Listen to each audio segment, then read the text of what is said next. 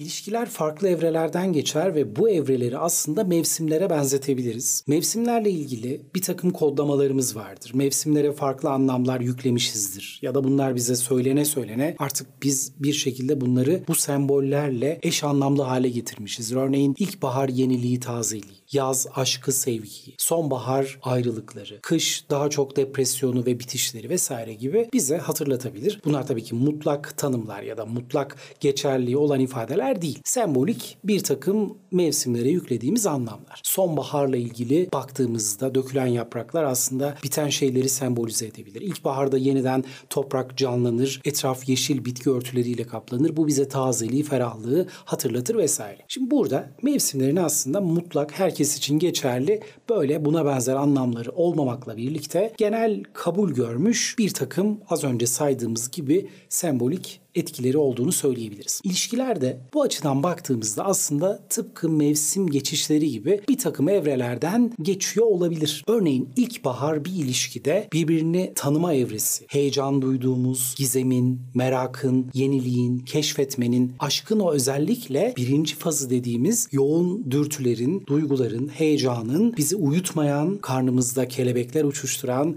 uykudan, yeme içmeden bizi uzaklaştıran etkisinin görüldüğü bir evre. Çünkü burada merak var, gizem var. Burada insanlar birbirini tanımak için büyük bir çaba sarf ediyor. Burada artık neredeyse her şey bizim bu aşkın kıvılcımlarını yaşamamız için müsait bir zemin. Tıpkı toprağın yeşertmek üzere tohumu alıp sahiplenmesi gibi, onu büyütmesi gibi. Yaza geldiğimizde artık ilişkinin oturduğu, insanların birbirini tanıdığı, ilişkinin fiili anlamda başladığı, bağlılık geliştiği, insanların birbirine ait hissettiği ve tam anlamıyla bütünleştiği bir evreyi burada söyleyebiliriz. İşte bu da aşkın ikinci fazı dediğimiz artık yoğun bir sevgiye, bağlılığa, aidiyete evrildiği aşaması diyebiliriz. En azından mevsim geçişleri açısından baktığımızda. Sonbahar bir ilişkide artık bir şeylerin yıprandığı, kopma noktasına geldiği, bazen tartışmaların yoğunlaştığı, insanların birbirini yargıladığı, gereksiz ve sebepsiz yere bir takım tartışmaların başladığı, artık fikir ayrılıklarının, çatışmaların, kırgınlıkların, benzer bir takım olumsuzlukların yaşandığı bir kopuş evri evresi gibi aslında tam bir kopuş olmamakla birlikte bir dönüşüm evresi. Burada tabii ki mevsim geçişlerinde dikkat etmezsek eğer nasıl ki üşütüyoruz. Aşkın mevsim geçişlerinde dikkat etmediğimizde de üzülüyoruz. Haliyle sonbahar burada ilişki içerisinde kopuşun mu yoksa tekrar yeniden bir şeyleri toparlayarak devam edişin mi geçerli olacağını bize gösteren bir mevsim olabilir. Kışa geldiğimizde, ilişkilerin kışına geldiğimizde artık burada bir şeylerin çok soğuduğunu, neredeyse artık tutunabileceğimiz hiçbir şey kalmadığını söyleyebileceğimiz diyebileceğimiz bir evre. İşte burası bir ayrılık evresi olabilir, burası bir bitiş evresi olabilir, burası insanların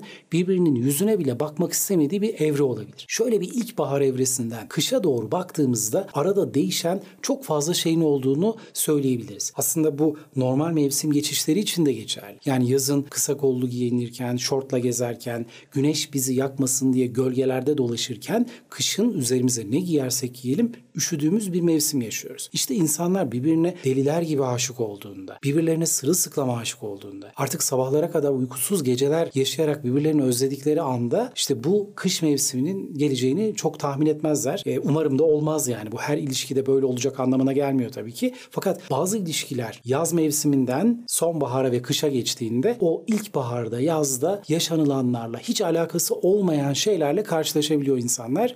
İşte bu ciddi bir hayal kırıklığı, ciddi bir hüsran demek çoğu insan için. Fakat bu mevsim geçişleri daha doğrusu mevsimlerle ifade edilen aşkın ya da sevginin, ilişkinin bu muhtemel evreleri bize şunu söyleyebiliyor. Yani hiçbir şey sabit değil. Burada özellikle aşkın birinci ve yoğun evresinde yani birinci fazı dediğimiz yoğun dürtülerin, heyecanın, canlılığın, merak ve gizemin hakim olduğu, hüküm sürdüğü evrede bitişi düşünmek zaten insanlar için anlamsız. Çünkü o zaman ilişkinin sonsuza dek devam edeceğini düşünen, biz birbirimiz için yaratılmışız diyen iki kişi var. Fakat sonra zamanla birlikte bu mevsim geçişleri bazı ilişkileri kış mevsimine götürebiliyor ve kopuş, bitiş, ayrılık muhakkak bir hale gelebiliyor. Peki bunu ne sağlıyor? Bunu işte bu mevsim geçişlerinde insanların karakter farklılıkları, hayata bakış açılarındaki uyumsuzluklar, tensel uyumsuzluklar, sosyal ve çevresel uyumsuzluklar, sosyodemografik, kültürel ya da entelektüel uyumsuzluklar, sürekli devam eden tartışmalar, anlamsız bir takım fikir ayrılıkları, sürekli yargılama, eleştirme, ortak bir noktada buluşamama, problemleri birlikte çözememe ve en önemlisi konuşmama ve dinlememe gibi pek çok farklı şey bizi alıp bu mevsimlerde sonbahara ve kışa götürebiliyor. Bu demek değil ki tıpkı bir 365 günlük yıl döngüsü içerisinde ilkbahar, yaz, sonbahar ve kışı yaşadığımız gibi her ilişki bu evrelerden geçer ve bitişle nihayetlenir anlamına gelmemeli. İlişkilerin özellikle kırılma noktalarında bu mevsim geçişlerini çok net bir şekilde görebiliyoruz. Sağlıklı ve kaliteli bir birliktelikte ilkbahardan yaza evrilen ilişkiler aslında bu mevsimlerin arada belki farklı mevsim geçişleri olmakla birlikte aslında bizi kışa yani ayrılığa götürmediği ilişkilere dönüşmesi muhtemel. Fakat bu mevsim geçişlerini sağlıklı bir şekilde yönetemeyen insanlar sonunda kendilerini soğuk bir kış mevsiminin içerisinde